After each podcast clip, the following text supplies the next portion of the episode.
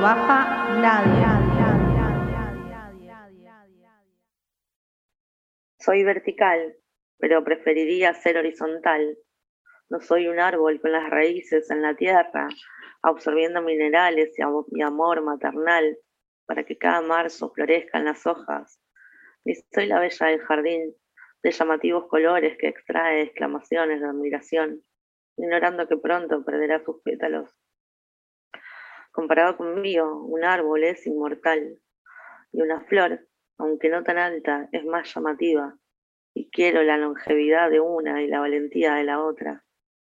Esta noche, bajo la luz infinitesimal de las estrellas, los árboles y las flores han derramado sus olores frescos. Camino entre ellos, pero no se dan cuenta. A veces pienso que cuando estoy durmiendo me debo parecer a ellos a la perfección, oscurecidos ya los pensamientos. Para mí es más natural estar tendida. Es entonces cuando el cielo y yo conversamos con libertad y así seré útil cuando al fin me tienda. Entonces los árboles podrán tocarme por una vez y las flores tendrán tiempo para mí. Silvia Plath.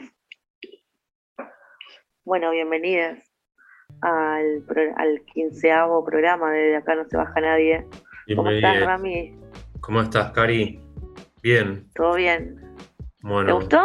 Sí, sí, me, sí, me encantó. O sea, la, la, recontratengo de nombre a Silvia, sé que, sé que es tu poeta preferida, pero no, no tengo tiempo de leer todo lo que me gusta, eso, no tengo tiempo de leer todo lo que hay, es increíble. Em, Sí, sí, me, gustó. Eh, me parece primero muy loco que justo va a ser, eh, eh, creo que traían una, van a traer una columna vinculada a algo con el tema de los árboles por allá en el próximo bloque. Y me parece eso, una, coincidencia bastante extraña porque no, no, nos pusimos de acuerdo. Ellas traen eso y vos traes este poema que habla también de, de los árboles. Eh, pensaba como. pero en otro sentido igual. ¿Cómo? Viste que ellas eh, eh, agarran lo esotérico, esto no es tan esotérico. Claro, no, no, no, no, sí, no, no tiene, no tiene nada, no tiene, no va por el lado de lo esotérico lo de Silvia. pensaba como en un show un poco como sintiéndose ajeno a, a todo el mundo, ¿no? A, esto, a la naturaleza, ¿no? Por lo menos yo cuando, me puedo conectar con la naturaleza me siento como parte de eso, ¿no? Y quizás lo, sentía como bastante opuesto, el, yo poético, ¿no? Eh, cuando decimos el yo poético es la voz, ¿no? ¿Cuál es la voz del, poema, ¿no? Esa voz, una voz como ajena a esa naturaleza, ¿no? Que la, que la rodeaba y de algún modo, si bien no se sentía parte, la cautivaba, ¿no? Sí, yo me imagino un yo poético deseante, como deseante de parecerse a, eso, pero no pudiendo, como deseante y melancólico, una cosa así. Sí, sí, siempre es, sí, sí, un deseo, siempre habla, creo que habla de un deseo, de... Eh, hay una parte que yo la leí mal cuando me lo pasaste y en vez de leer, de leer útil, leí eh, sutil, porque pensaba en las flores y como esa presencia que uno percibe de las flores o de los árboles como algo sutil, algo que, está, pero no, no, se manifiesta demasiado por, al no tener movimiento, ¿no? al no tener animación, pero no, decía útil al final, lo cual lo torna mucho más eh, oscuro. y oscuro, oscuro. Eh, y bueno, un poco muy marcada su poesía por, por eso, la, por, por sus... Creo que, tiene como... Hay una mezcla de todo, no es solo la parte sombría, ¿no? Porque si bien es, tiene un tinte sombrío, creo que tiene, tiene como una conexión con, con, la luz, ¿no? Con, una búsqueda de, la belleza. Es como una, es una mixtura, pienso yo, ¿viste? No, no solo veo no, he leído prácticamente, he leído muy, muy poco de, Silvia, ¿viste? Pero capaz, yendo a este poema, hay como una mezcla de, sombras y, y de luces al mismo tiempo, no solo veo el tema de la oscuridad, ¿no? Sí, totalmente. Para mí es un poema que se va oscureciendo. bueno, no sé. Eh, porque empieza, empieza con una negación. Eh, no soy un árbol, ¿no? Pero eh, me parece que la poesía de Silvia Plath sí tiene mucho, tiene mucha cultura floral, diría, ¿no? Pues está este, está este tema, está este poema, están los tulipanes, están las amapolas. Me parece que aunque eso que decías, no se sentía conectada, pero sí muy cautivada. Claro, sí. Eh, no, no sabía, no sabía eh, mirá, que, trataba mucho lo de los flores, un poco como Marosa. Marosa también está todo el tiempo hablando de nombra flores y flores y flores y diferentes tipos de flores. Además creo que son súper útiles para los poemas porque tienen unos nombres eh, extraños, algunos son muy hermosos. Viste, capaz que no sabes ni qué tipo de flor es, pero ya la palabra te, te cautiva. Así que, bueno, gracias. Gracias por ese hermoso poema que nos trajiste, Cari. y bueno, eh, ahora eh, vamos a pasar a un flash poético y arrancó. El niño pez de Lucía Puenzo por la editorial MC.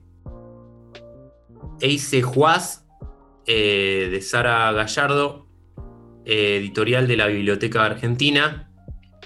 La felicidad ajena de Daniela Camosi es el editorial Huesos de Gibia.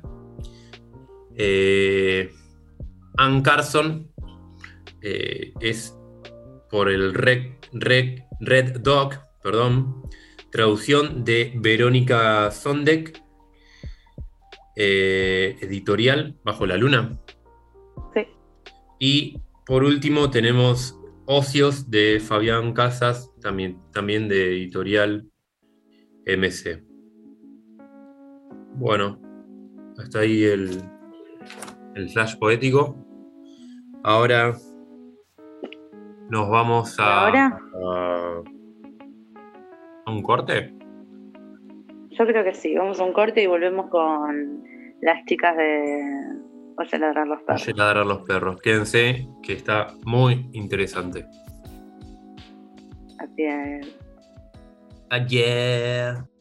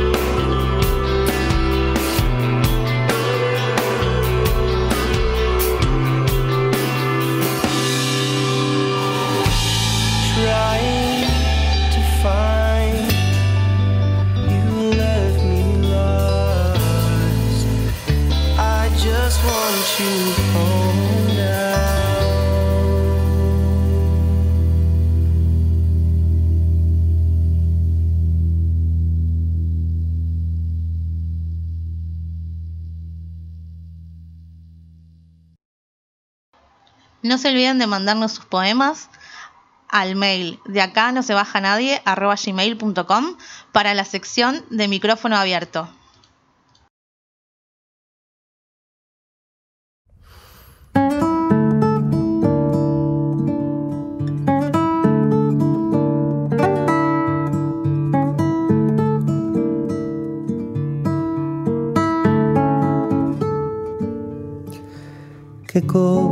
Que de repente se mido el suelo y está el vacío esperándome.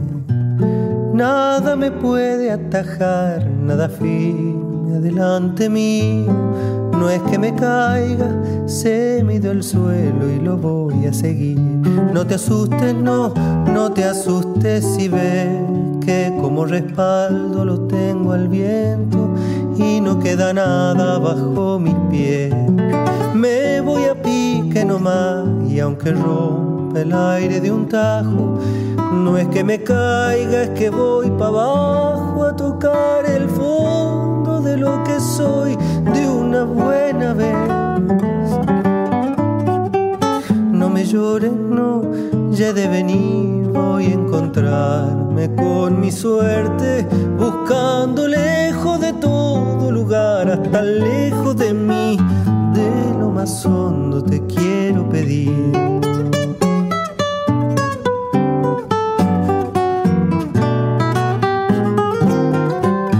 A gatas abro los ojos de tanto miedo, no hay asidero que pueda ver.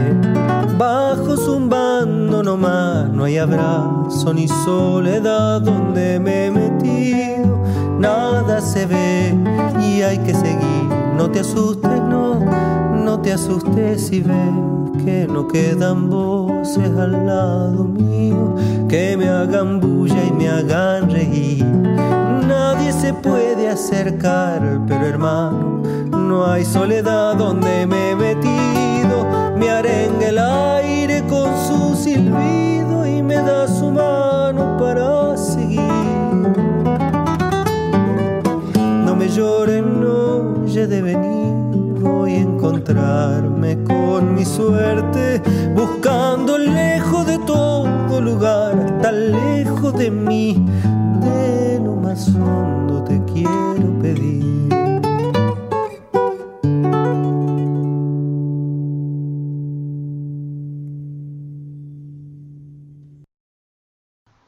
Podés contactarte con de acá no se baja nadie al mail de acá no se baja nadie arroba gmail.com. No te olvides de seguirnos en redes, búscanos en Instagram como arroba más punto poesía. También recordarles que tenemos una revista digital a la que, en la que recibimos propuestas al mail más poesía revista digital arroba gmail.com.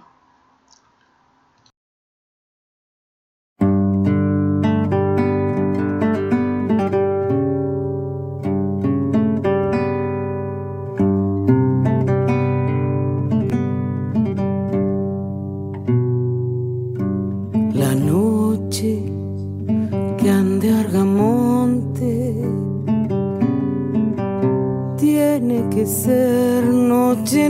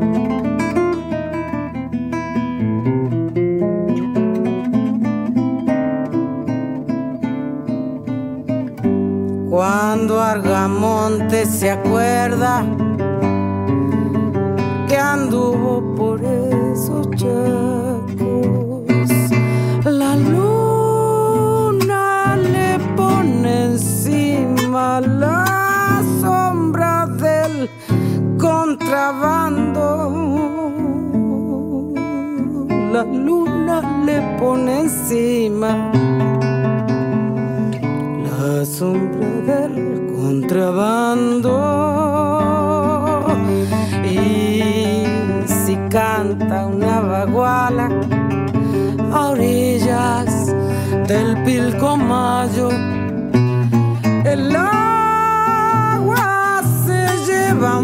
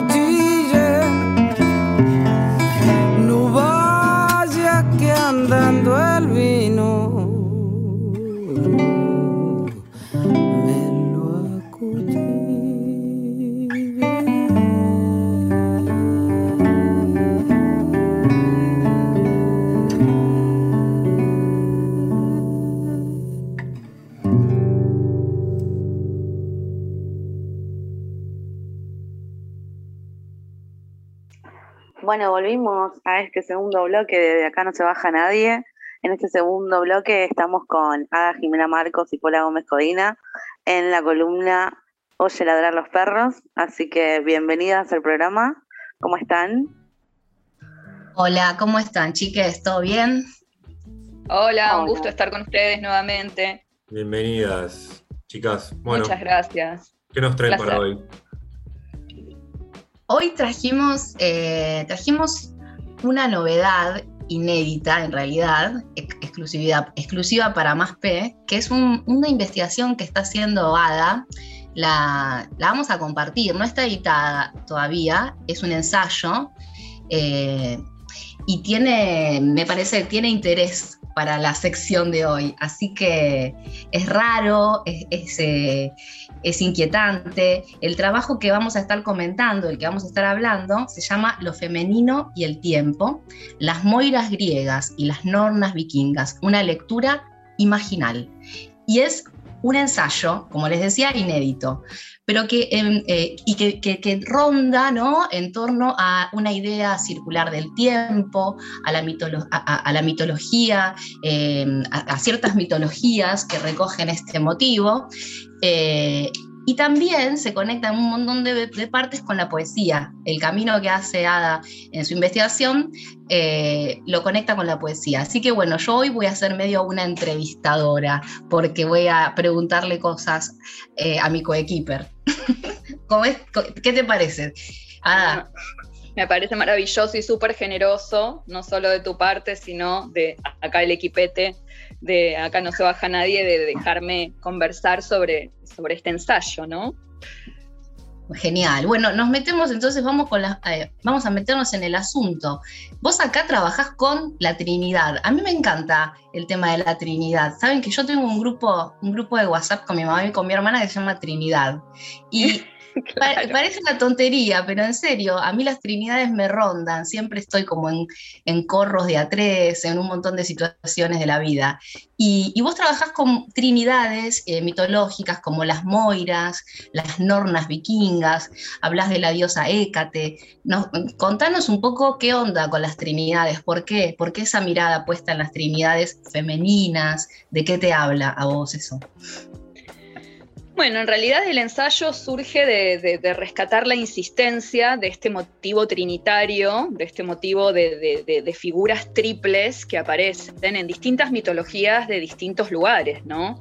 En, la mitología griega aparecen como las moiras, en la nórdica como las nornas, en la báltica como las laimas, ¿no? Después también aparece esta figura de Hécate, ¿no? Que es la diosa de tres rostros, ¿no? Entonces aparece, insiste en la mitología de distintas latitudes esta representación imaginal eh, de lo triple asociado también a ciertas figuras femeninas que además tienen otras coincidencias muy significativas, no solamente que son figuras femeninas que se, se representan de un modo triple, trinitario, sino que además son todas siempre hilanderas y están relacionadas de algún modo con eh, el dominio sobre el destino, ¿no? Entonces, hay algo ahí que insiste en esto, ¿no? Por alguna razón, eh, las mitologías, que son formas muy antiguas de hacer psicología, ya lo decía Jung, ¿no? En la, en la mitología está como condensada toda la psicología, todo el saber psicológico de la antigüedad, ¿no? La forma de hacer psicología de los antiguos, en parte era la mitología y en parte era también la astrología, ¿no? Son saberes psicológicos, antiguos, simbólicos. Eh, algo nos está diciendo esa insistencia en representar de esa manera el destino como figuras femeninas triples que además son hilanderas, ¿no? Entonces, ese fue un poco como, eh, esa insistencia fue el, denominador común que me llevó a empezar a investigar estas figuras. Sí, te escucho, te escucho decir que son hilanderas y pienso eh, que vos contás en este ensayo que estamos comentando sobre el fresno sagrado y las nornas como tejedoras de tapices. Eh, que están ahí como, eh, ¿querés contar un poco de cómo se llama el árbol este? El... Yggdrasil. Me mata, me mata como El nombre es maravilloso, sí, súper sonoro. Seguro vieron, eh, Cari o, Ram, alguna imagen ¿no? de estos árboles eh, sagrados, mágicos, ¿no? De la mitología nórdica. Yo he visto en alguna ocasión, eh, eh, y después cuando leí el trabajo, tu trabajo, Ada, me, me, pareció interesantísimo la idea de unas mujeres que están como debajo del árbol, ¿no? En la base. En las raíces de Yggdrasil, claro. El fresno sagrado, el árbol de la vida para los nórdicos, que además el árbol también es un símbolo súper interesante, porque es un símbolo axial, ¿no? Que incluye todos los planos, las raíces, la tierra intermedia del tronco y la copa, ¿no? Entonces es un símbolo que une planos y que sirve para representar esa diferencia, esas diferencias de niveles y particularmente para la mitología nórdica, las nornas, que son tres tejedoras, habitan en las raíces de Yggdrasil, desde donde tejen los tapices del destino, no solo de la humanidad, sino también de los dioses.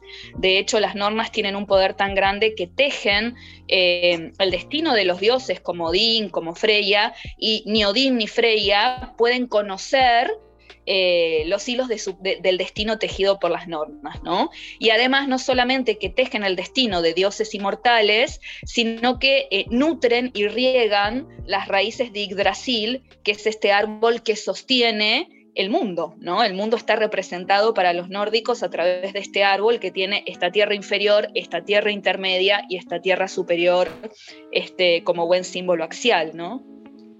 Vaya relato, ¿no? Como para pensar una, una mitología. Aparte yo, si no, si no lo conocen, les digo, googleen ya Brasil, árbol de la vida, no sé, como sea que salga, regálense eso. Busquen la imagen porque realmente es de una belleza. Y hay algo, ¿no? En, esta, en este tejer circular, porque hay, es muy borgiano, ¿no? Esta idea de que ellas tejen con el mismo, con el mismo hilo y al terminarse comienzan como, no, no, no sé, para decirlo de una forma, no sé, más eh, sencilla, no van a comprar lana. no. Tienen, tienen lo necesario, tienen lo necesario. Y el arte de tejer, el arte de tejer, eh, a vos también te, a las dos, les cuento, nos gusta mucho tejer.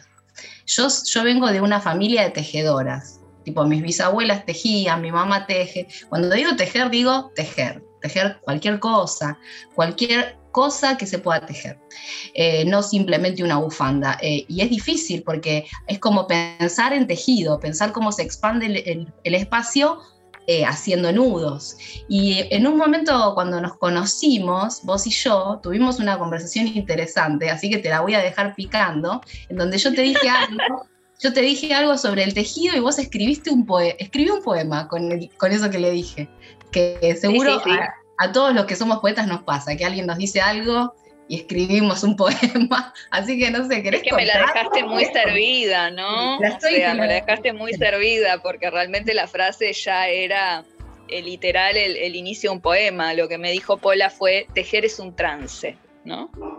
Entonces, a partir de ahí, yo empecé a escribir un poema sobre el tejido. Yo también vengo de familia de tejedoras, mis abuelas eran grandes tejedoras que intentaron enseñarme el don del tejido, pero en mi caso, digamos, no, no terminó de, funcionar, digamos, mi tejido va por otro lado. Yo siento que tejo con palabras, ¿no? Que la poesía es mi forma de tejido. Pero también era interesante como para terminar de linkearlo con, con el trabajo, ¿no? Esto que venimos hablando de la insistencia de estas figuras trinitarias que dominan de alguna manera la idea antigua del destino y que el destino aparece representado como un tejido circular, ¿no?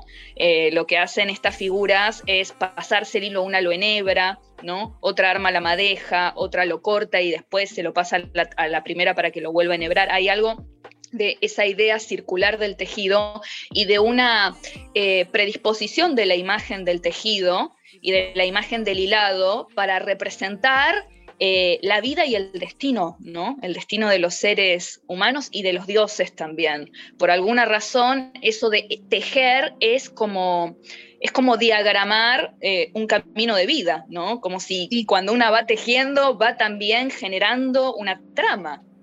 Sí, sabes que me voy a ir un cacho, pero pienso que también en esta relación, vos decís yo tejo con palabras, que el tejido vos lo traes como algo colectivo una tarea colectiva, una que uno puede imaginar, hay alguien que teje sola, ¿no? En su, en su sofá, en, su casa, mientras mira la tele. Pero tejer es una tarea muy colectiva. De hecho, las personas que son de tejer mucho tejen en ronda, se juntan a tejer. Muchas culturas tienen esta práctica de tejer en ronda. Y si lo pensás, la escritura también es colectiva.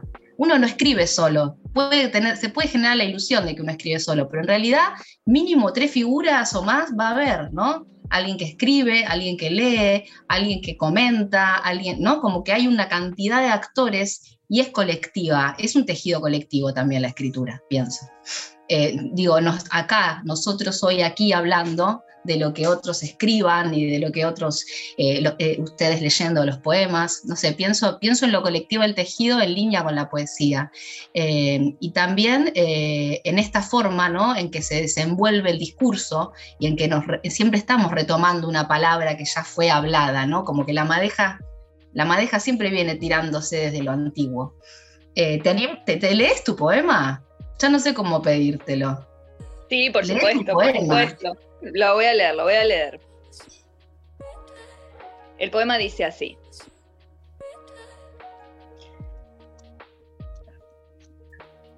Déjenme buscarlo, ahí está. Tejer es un trance, me dijo, y yo sentí el mar, el perfume de mi abuela y su aguja, punzante avispa entre las lanas, el don que nunca aprendí destilando invierno por el agua de Andalucía. Si volviera esa vejez como un círculo, tejería el hilo blanco de su pelo, un tul cayendo, nieve sobre su ausencia.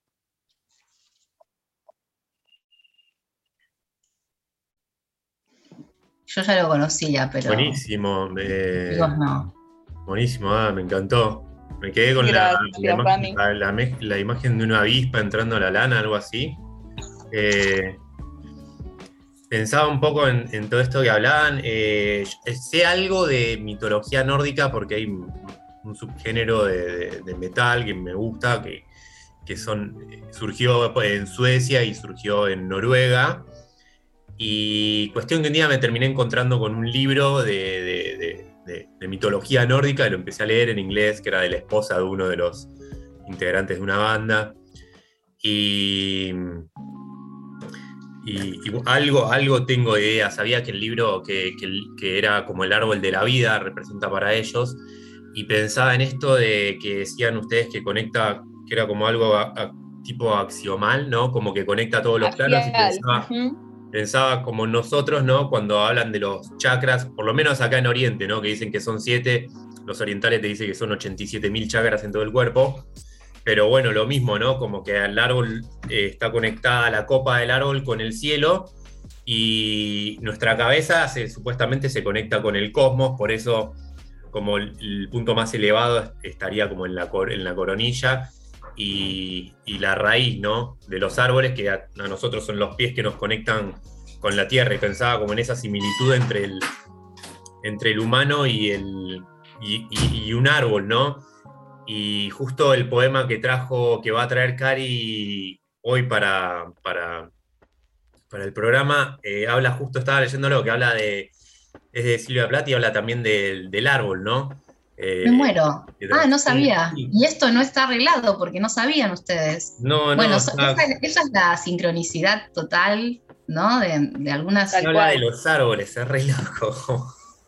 Me muero. Como los ah, los tienen poder coagulante. Estoy flasheando en vivo y en directo porque recién me di cuenta. Vos está hablando de los árboles, habla de los árboles. Flasheando en vivo y en directo para más Muy bien. Eh, eh, bueno, y hay, sí, y aparte esta idea ¿no? de raíces copa, que también es de la, no sé, del universo botánico. Los árboles tienen tantas raíces, o sea, si uno quiere saber cómo es de grande un árbol, tiene que saber que la misma longitud o amplitud de su copa replica hacia abajo. Digo, todos estos eh, motivos, sistemas metafóricos, también de la naturaleza, ¿no? Eh, eh, aparecen en la filosofía, digo, la, naturaleza finalmente es donde abrevan ciertas, ciertas ciencias antiguas. Em, y ahí también, bueno, en esta idea del trance que habíamos hablado hace mucho en el primer encuentro, eh, habíamos hablado de los rezos y de, la cadencia de rezo que tiene la poesía, ¿no? del ingreso a un no tiempo.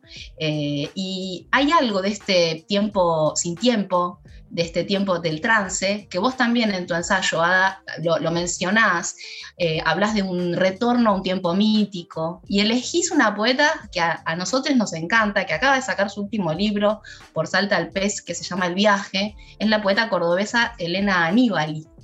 Hermosa poeta, extraordinaria.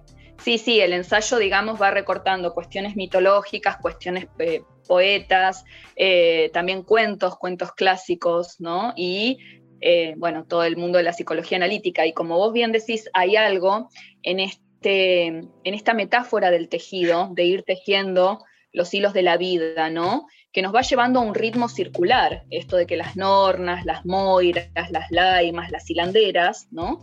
Van tejiendo con lo mismo que terminan, vuelven a empezar otra ronda de tejido y siguen, ¿no? Y después de que tejen una vida van tejiendo otra. Entonces hay algo de este ritmo que es como os decís, como si se entrara en la frecuencia del mantra o en la frecuencia del trance, ¿no? Cuando uno ve tejer a alguien también con sus agujas, ¿no? Que con el mismo punto que termina en hebra, la próxima vuelta que va a empezar. Hay algo muy circular que nos está hablando de un tiempo otro, que no es el tiempo de, el tiempo de Cronos, no es un tiempo lineal, no es un tiempo, digamos, que, tenga que ver con lo cronológico, es un tiempo que tiene que ver con lo circular, ¿no? Y así como vos decías, la copa y las raíces, así como hay una Trinidad celeste, que en el cristianismo está representado por Dios Padre, este Hijo y Espíritu Santo, hay antes una Trinidad terrestre que es femenina, ¿no? Que son las moiras, las laimas, las nornas, ¿no?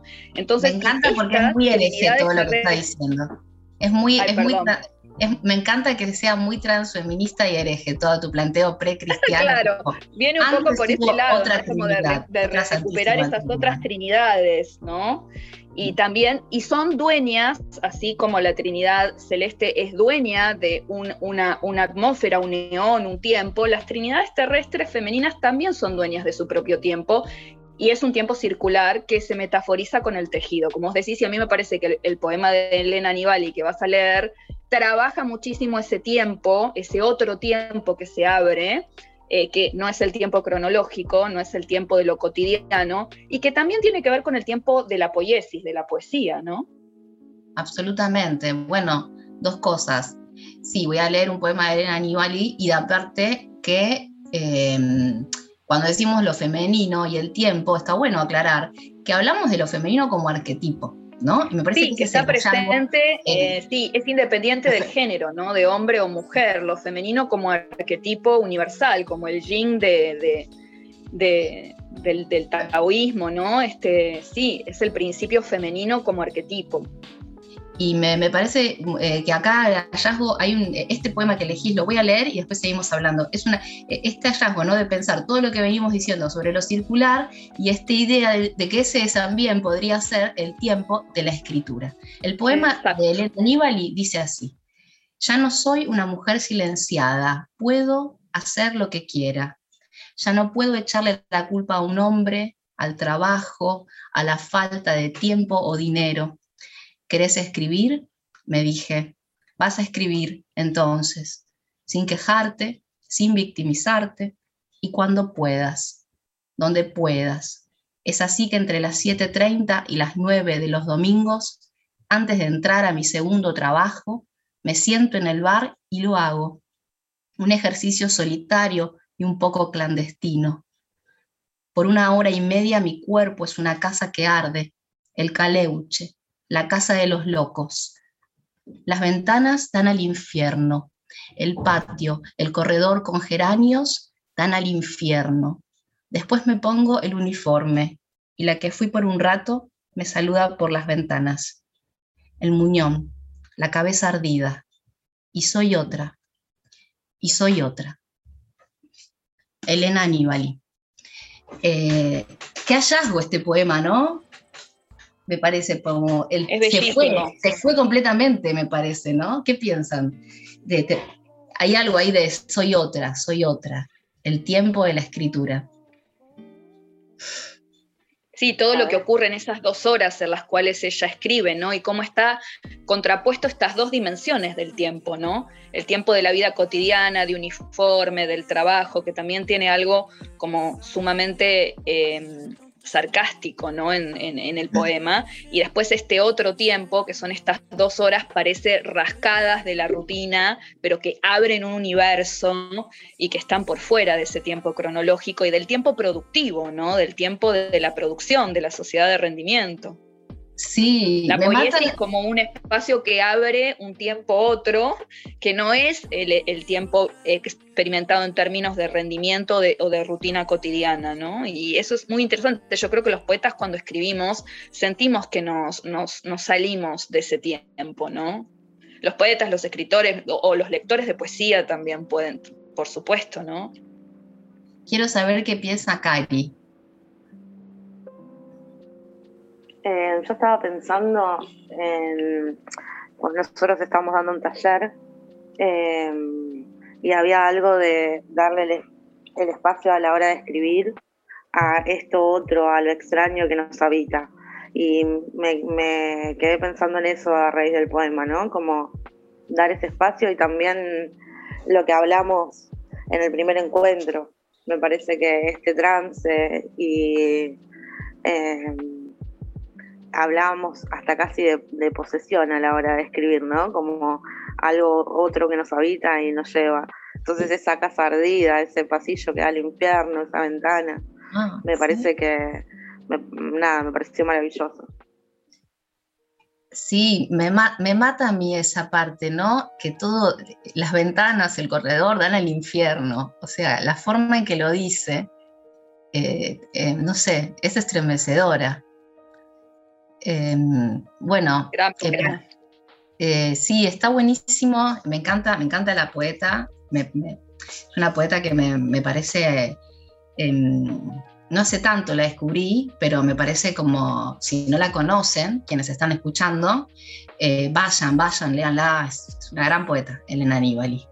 Y bueno, ya nos queda poco tiempo hablando del tiempo y del no tiempo, así que no me quiero ir sin, que leas un último poema, esta vez vos, que me parece que, está buenísimo también para seguir pensando el tiempo. Elegís, tu trabajo cierra con, con el poema, eh, con un poema eh, de Hilda Doolittle. ¿Querés contar un poco por qué lo elegiste el poema? ¿Cómo se conecta con todo este entramado que viniste, que viniste laburando? Sí, Hilda Dulit es una poeta muy especial para mí, este, que tiene una historia este, también de mucho tejido, mucha sincronicidad conmigo. Eh, quiero decir que el poema que voy a leer está en, un libro que se llama ¿Qué son las islas? que lo, lo, editó, lo tradujo y lo editó Editorial Chantén. Hay una muy buena traducción y edición de Editorial Chantén de ese libro precioso. Y es, este, este poema particularmente habla para mí de eh, esa ciclicidad del tiempo, ¿no? Y como una reivindicación, porque también es muy interesante que estas figuras que estamos hablando, estas figuras femeninas, trinitarias, que dominan el tiempo, el destino y el tejido, siempre son ancianas, ¿no? Son viejas, como que vuelven a traer algo de la vejez relacionada con la sabiduría, de la vejez relacionada con la capacidad, como solo alguien viejo que ha vivido y que tiene sabiduría puede manejar los hilos del destino, ¿no? Y el poema trabaja algo de eso, de una reivindicación de, la vejez y de el estar expuesto a los ciclos de la vida como única forma de adquirir esa vejez sabia, ¿no? Claro, como la única forma de habitar el tiempo, no sé si es la única, pero el tiempo se habita atravesándolo y atravesarlo en un cuerpo, en un cuerpo que tiene una cantidad finita de años, se ve, ¿no? Se ve eh, ¿no? Eh, eh, en la piel, se ve en el pelo, se ve en toda, en toda una anatomía. Y esta idea que tenemos a veces tan, no sé, tan fuerte con, la, con el paso del tiempo, como si si estuviera, está muy sobrevalorada la juventud, me parece, ¿no? Esta idea de no ser viejo. Y el poema que, vos escogés tiene otra mirada de la ancianidad. Tiene otra mirada, tiene otra mirada también no solo de, me parece, la literalidad de lo físico, de, dejar que el tiempo pase, sino del reivindicar el, no pasar intocado por la vida, ¿no? Que una vida que vale la pena es aquella que, que nos toca, que nos afecta. Pero bueno, el poema lo dice más lindo que yo, así que vamos al poema. El poema se llama El jardín protegido. Y dice así, ya he tenido suficiente, respiro con dificultad, todo camino termina, toda ruta, cada sendero lleva finalmente a la cima de la colina. Después desandas tus pasos o encuentras la misma pendiente del otro lado y te precipitas. Ya he tenido suficiente. Claveles, clavelinas, liras de cera, hierbas, dulce berro. Oh, el agudo latigazo de una rama. No hay aroma a resina en este lugar, ni sabor a corteza, a hierbas silvestres, aromáticas, astringentes. Solo hay canteros y canteros de claveles perfumados. ¿Has visto alguna vez una fruta bajo techo que quería luz? Peras envueltas en trapo, protegidas de la escarcha, los melones casi maduros, asfixiados con paja, ¿por qué no dejar que las peras se aferren a la rama desnuda? Todos estos mimos van a hacer que la fruta sea más amarga. Déjenlas agarrarse, madurar solas, probar su propio valor, mordidas, secadas por la escarcha, para finalmente caer hermosamente con un color rojizo. O al melón, Dejen que su amarillo se decolore en la luz invernal, incluso ácido para el paladar. Es mejor saber cómo escarcha, la exquisita escarcha, que envoltorio y pasto muerto. Porque esta belleza, belleza sin fuerza, ahoga la vida. Quiero que el viento sople, disperse estos tallos de rosa, arranque sus cabezas especiadas, que las mezcle con las hojas muertas, esparza en los caminos las ramitas, los gajos rotos, arrastre grandes ramas de pinos arrojadas desde un bosque lejano, justo enfrente al terreno de melones, que rompa la pera y el membrillo, que deje los árboles por la mitad, desgarrados y torcidos, pero que demuestre que la lucha fue brava. Oh, que barra con este jardín para olvidar, para encontrar una nueva belleza, en algún lugar terrible, torturado por el viento.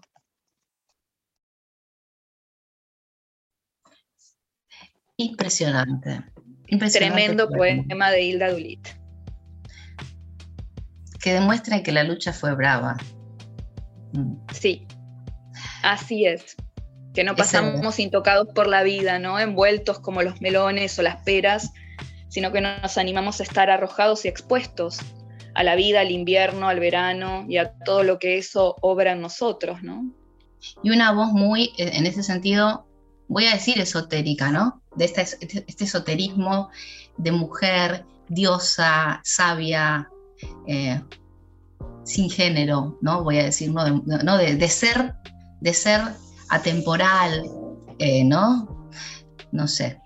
Me, me parece eh, me parece hermoso, me parece hermoso todo lo que, lo que trajiste en este trabajo. Sé que nos queda poco tiempo, así que, bueno, eh, simplemente... Gracias, Pola, gracias por dejarme compartir esto y por acompañarme también en la escritura de este trabajo. Pola me ayudó mucho a armar el corpus de poetas que compusieron ese ensayo, así que, bueno, este, créditos de sobra para ella y gracias a Cari, a Rami por darnos esta columna maravillosa. Muchas gracias. Ellos son dos, eh, eh, dos, grandes atemporales también, dos grandes brujos atemporales. Tienen, eh, tienen una producción que roza las oscuridades ahí del misterio del lenguaje. En algún momento tenemos que hacer algún tejido, nosotros cuatro, para compartir. Tenemos que armar algo, elegir un eje y meternos ahí. Todas las ventanas dan al infierno. Me quedé pensando en eso, dije, terrible. El infierno era el trabajo, claro, era ese el mensaje. Estaba, estaba bien en el bar escribiendo y tenía que salir al infierno, ¿no? Me encantó esa, metáfora, increíble. Bueno, gracias, gracias a, gracias Pola por, por traer esto. Siempre son muy, me parecen muy ricas y muy interesantes las cosas que traen y todo el debate que se arma alrededor de esto. Gracias. Bueno, creo que también está bueno en algún momento, si, si los oyentes quieren escribirnos a más P, a, eh, pedir cosas, también estaría bueno abrir, ¿no? Como qué temas les interesan. Con nada los armamos eh, semanalmente, seguidas por eh, cosas que creemos que pueden llegar a gustar, pero somos, tenemos una parte detectivesca, nos gusta sondear. Y, acá más P aparte nos da un espacio hermoso de libertad total, que no lo quiero dejar de agradecer. Muchísima libertad. De venir a hablar de nuestras cosas, de nuestros temas. ¿Puede ser que haya un Instagram de, este, de, este, de esta sección? Sí, lo armamos hace poco. es, muy, es muy caserito, pero tenemos un, nos pueden leer, a veces colgamos las mismas un poquito a raíz de la invitación de Más P, nos, empezamos a pensar como un equipo con ADA y, proyectar a futuro eh, algo. Así que armamos un Instagram que se llama oye.ladrar los perros, donde van a poder también seguirnos en, nuestras andanzas. Les, puede escribir, les pueden escribir ahí en caso de que quieran eh, algún tema en particular. ¿Les Sí, absolutamente. Que nos hablen, que nos hablen, que nos encanta. bienvenido por supuesto. Está abierta la lista de pedidos entonces. Abierta la lista de pedidos para el programa de, oye, para la sección dentro del programa de Más P, que también es una bomba, me encanta. Los domingos estoy con el mate, me solucionaron el domingo, quiero, que lo sepan. Oh. Me solucionaron el domingo, que es un día difícil. Gran plan, gran plan escucharlo, No hay tiempo para bajonearse, ok. ok. Bueno. chicas, ha sido un placer. Bueno, muchas gracias. Igualmente, nos vemos dentro de un mes y, bueno, eh, hasta pronto. Gracias. Chao, chicas. Hasta pronto. Gracias. Bueno, Rami, eh, hemos llegado al final. Llegamos al final. Eh, final del programa número 15. 15. 15. 15. Y nuestra productora nos dijo que no nos despidamos ni que mandemos al corte ni al bloque ni nada, pero no, le vamos a hacer caso y nos vamos a despedir igual porque somos vintage. Entonces, Exactamente. Nos vemos eh, el próximo domingo. Nos vamos a ver ahora con una frecuencia de cada 15 días. Así que esto fue una transmisión más de este ¿De acá? programa. Sí, ya está. Ah, ¿De acá no se baja? Ah, no, estoy re sordo, perdón, que de acá no se baja. Nadie. Nadie. Bueno. Cada vez más descoordinado, ok. Nos vemos. Ok. Nos vemos. semana.